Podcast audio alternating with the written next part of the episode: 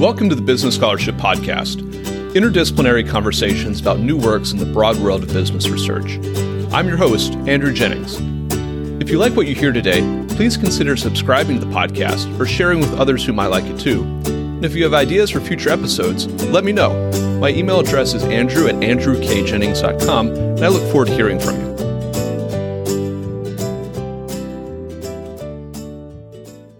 Our guest today is Angela Neris, lecturer at the Indiana University Kelley School of Business.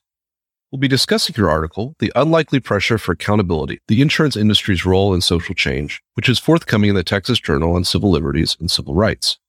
I'll add a link to the article in the show notes for the episode. Angela, welcome to the Business Scholarship Podcast. Thank you for having me tonight. Angela, directors and officers of business organizations are potentially exposed to personal liability for the decisions that they make.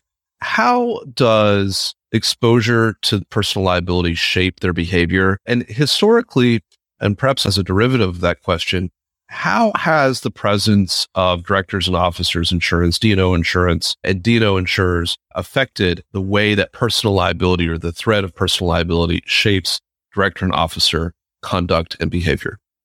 Honestly, looking around in recent times and quite some time in the past, I think we can all agree that many directors and officers have not been concerned about the risk of personal liability. And the reason for that is because they have historically been protected by that director and officer's insurance, that D&O insurance. That role and presence of D&O insurance plays into the fact that they haven't been that concerned. I'll start by explaining how exposure to personal liability shapes the decisions of people becoming a board member. Directors and officers want to make the right decisions for their company, of course, for their shareholders, their clients. However, mistakes can happen. And if they do, they might get all of the blame placed on them as the director or the officer. And these kind of cases include breach of fiduciary duty, misrepresentation of company assets, misuse of company funds, fraud, failure to comply with the workplace laws. I'll give some examples throughout, but a resulting lawsuit would seek to hold that director or that officer personally liable. And that would mean that they have personal financial repercussions, but also even like their spouses and their family might have those financial repercussions. Further, many states have laws against companies indemnifying the directors or officers and any of those kinds of actions, meaning that if they are found liable, the company can't pay their judgment or their settlement. Luckily for directors and officers, traditionally D&O insurance would be able to step in in those cases. It protects the personal assets of the directors or officers from having to pay any personal assets when they're found personally liable for something. Particularly, there's a section called the personal protection part of the policy. And that protects directors and officers. It's called Side A, and it acts as professional liability insurance. As an attorney, I have professional liability insurance and acts in the same way. It provides reimbursement for losses or defense costs in the event the insured suffers a loss as a result of a legal action. Imagine a director, we'll call him Mark. He's accused of sexually assaulting an employee. Usually, how we hear about it is an employee sues the company. Then the allegations are proven true and there's a large settlement paid out. Then there's a stock drop because of the case. The shareholders file a derivative suit against Mark, the director, for failure to comply with workplace laws, among other things leading to litigation costs for the company, settlement costs for the company, and that stock drop that all affected the value of the company. Now, say ultimately this case settles for $50 million. And what would happen is that would go back to the company. So, not to the shareholders because this is a derivative suit. This would go directly to the company. It's paying back what they have lost because of the director's wrongdoings that circumstance, Mark would be personally liable and the company can't indemnify him. They can't pay that 50 million. Now, do you think he has to pay from his personal assets? Most people say yes, except the company had D&O insurance. And therefore, under side A, that personal protection part of the policy, the insurance company would pay that $50 million to the company. Given that these are so expensive, it is extremely important to have high level decision makers have protections in place. And a robust D&O insurance helps business attract and secure talent in those D&O positions because we're saying, Hey, we're going to protect you. We have this insurance. It's an incentive that the company can support the directors and officers in any cases that may arise, whether true or not. And it makes the directors and officers feel more secure in their ability to make decisions for the company. I'd like to step back from D&O insurance for just a moment. We'll come back to it in a moment. But you talked about a hypothetical involving a high level executive engaged in sexual harassment. Doesn't seem like so much of a hypothetical given some of the corporate scandals that we've seen over the last few years. Could you talk about the trend over the last few years for increased corporate focus on diversity, equity, inclusion at public companies. How have they responded to movements like the Me Too movement, Black Lives Matter, and other social movements in this area? Sexual harassment is definitely something we hear about a lot now. Over the past decade, actually, there has been an increase in social activism, causing social movements to sweep over the country and across the globe. Most notably, since the Me Too movement picked up steam in the late 2017 and early 2018, we have seen a much louder and more vocal demand for diversity in the workplace. And corporate America reacted. You may remember in 2019, the Business Roundtable released a new statement on the purpose of a corporation. In summary, the statement made it clear that the purpose of the business was not simply to maximize profits for the shareholders. Right? That's what we had been going on for decades. And they switched that now the purpose was to create value for all their stakeholders, their customers, their employees, their suppliers, their communities, and their shareholders.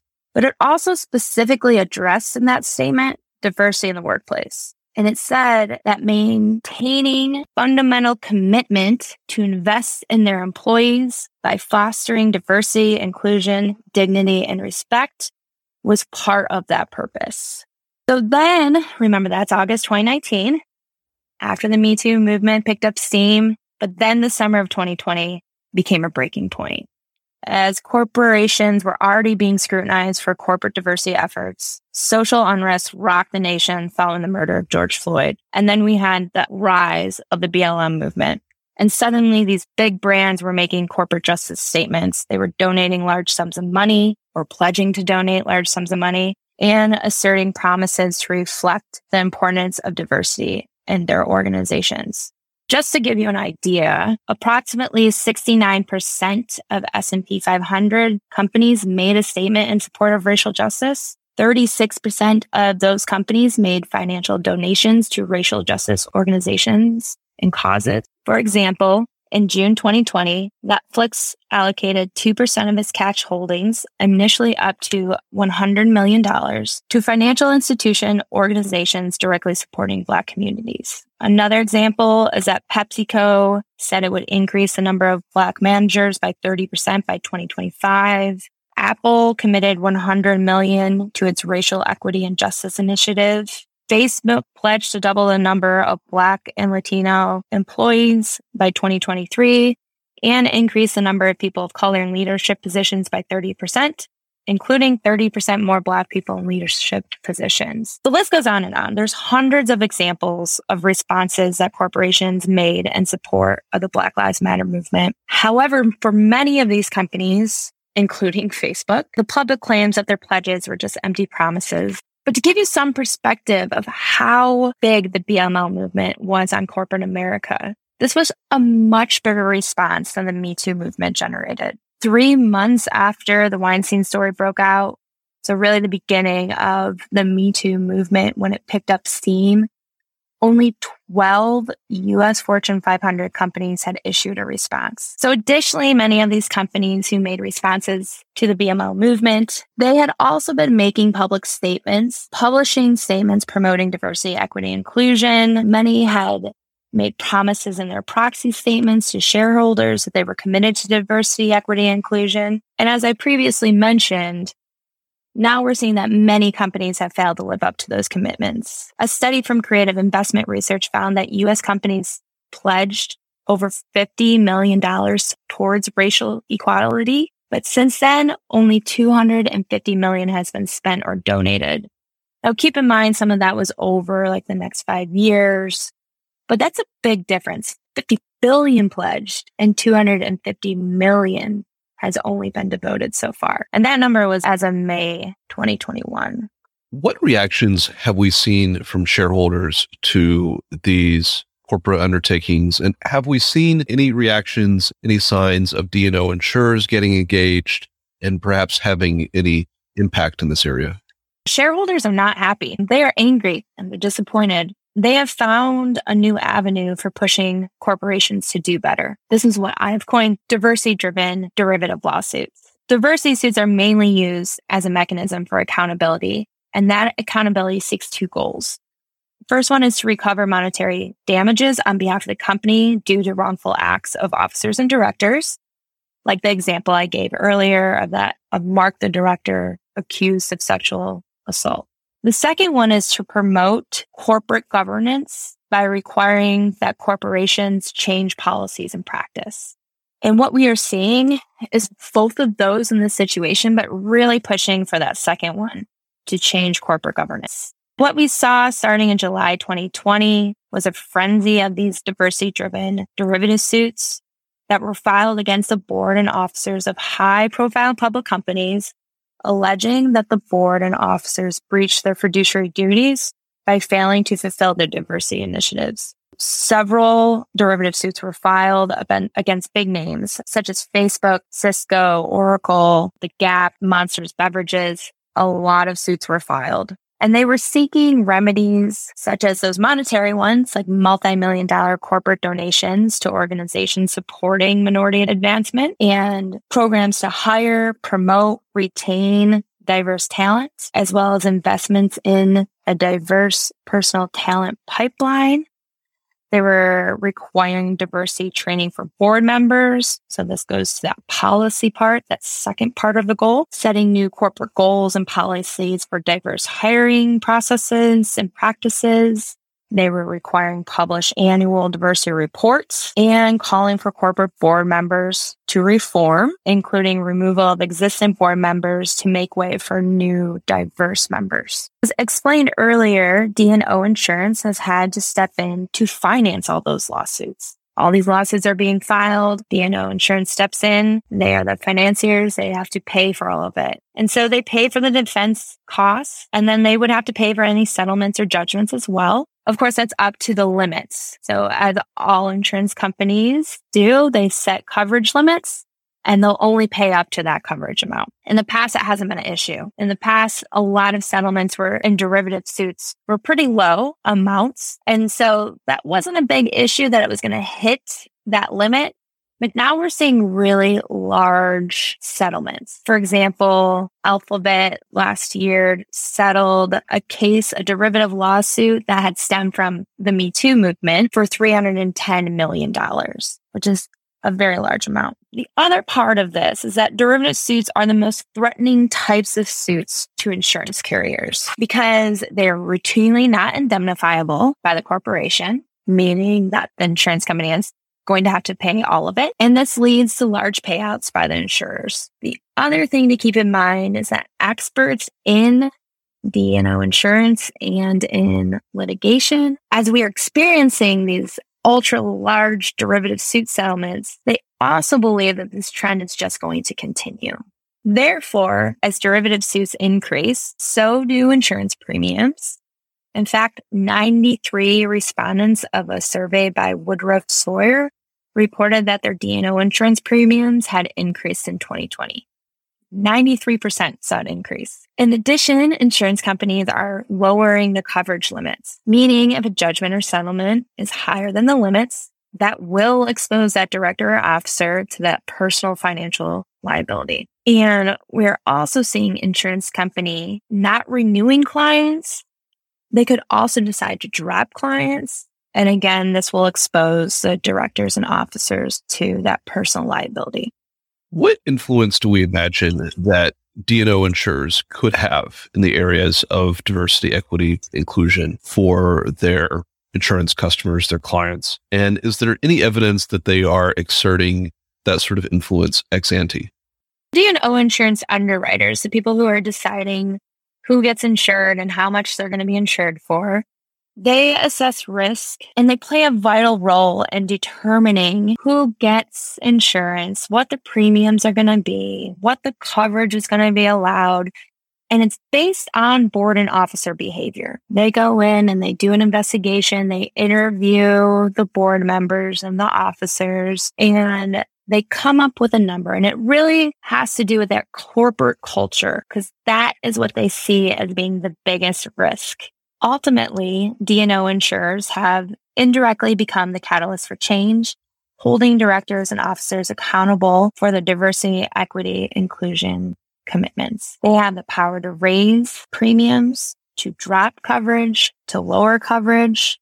They may increase the rate to an unsustainable amount for a company. The rise in premiums may also lead to future additional shareholder litigation, which I can give an example. Tesla was sued by their shareholders and part one of the allegations in there was that the premiums for D&O insurance had increased so great that it costs the shareholders money.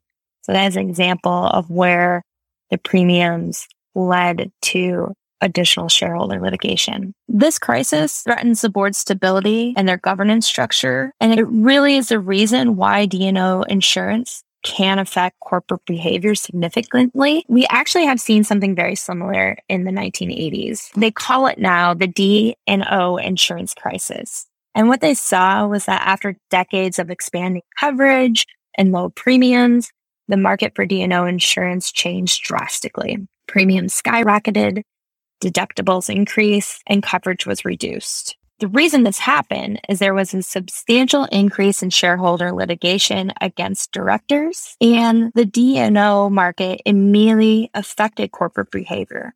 We saw directors resign when corporations' insurance lapsed, while other individuals declined invitations to serve on boards because firms lost directors and officers insurance.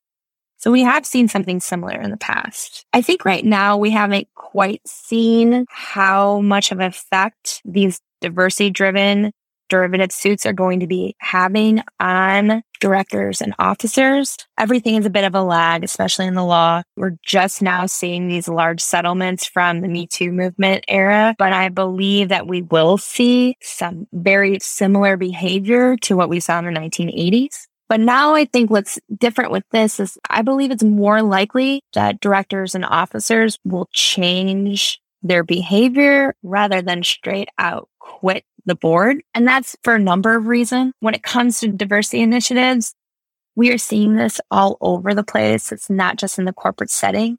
In the 1980s, the reason why we saw the shareholder litigation increase was because of these mergers and the shareholders didn't want these mergers to go through. And that was very specific to corporate America. But now these diversity initiatives that are being called for, we are seeing it all over. It's not just in the corporate America world. It's our entire world.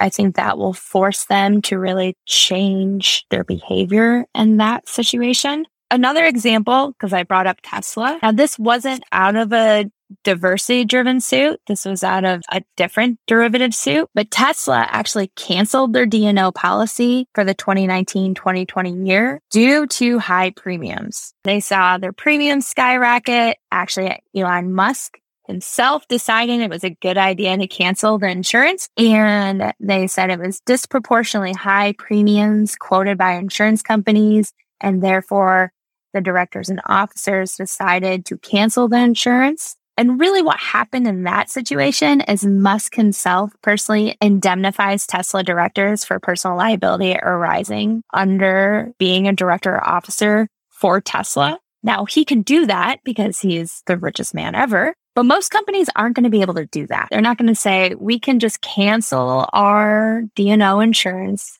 now that the premiums are so high because they don't have the ability to have someone personally indemnify each board officer and director. What key takeaways would you like listeners to take from this article and this interview? And are there any open questions you hope to explore in the future?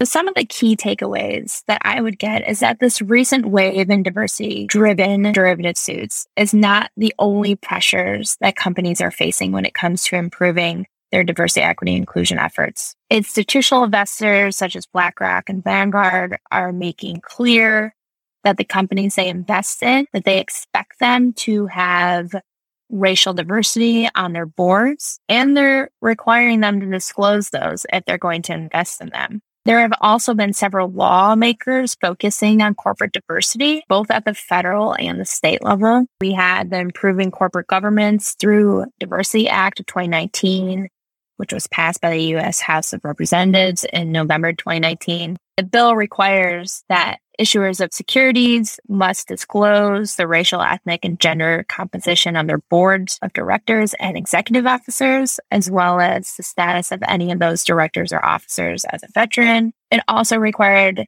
the disclosure of any plan to promote racial, ethnic, and gender diversity among these groups. It further required the SEC to create a diversity advisory group. But then The SEC took a step further because in August of 2021, they approved the NASDAQ stock market proposals mandating reporting and disclosures of information about diversity on the boards. The newly adopted rules require each NASDAQ listed company to publicly disclose information on the voluntarily self identified gender and racial characteristics and LGBTQ plus status. The changes further required at least two members of a company's board of directors to be diverse, including at least one director who self identifies as female and at least one director who self identifies as an underrepresented minority or LGBTQ.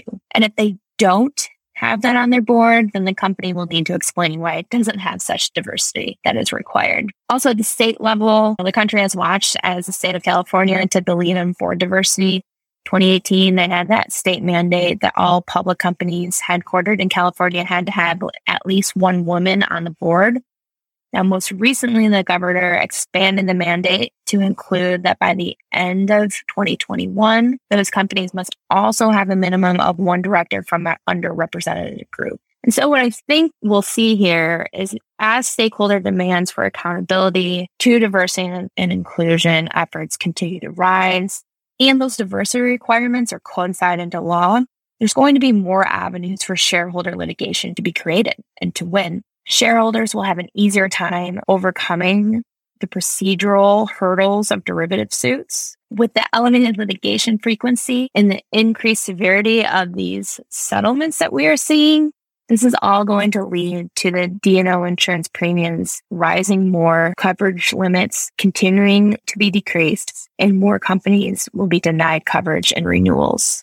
As open questions go, I would say there's a lot of open questions. I will say some people were like, are directors and officers, do they really care about the premiums for their insurance policies? Because the company pays that at the director's insurance. So they don't have to see that. And the Tesla example is just a really good representation of what could happen because they were paying attention to that. And the premiums did skyrocket so much. It really did cause a change in behavior.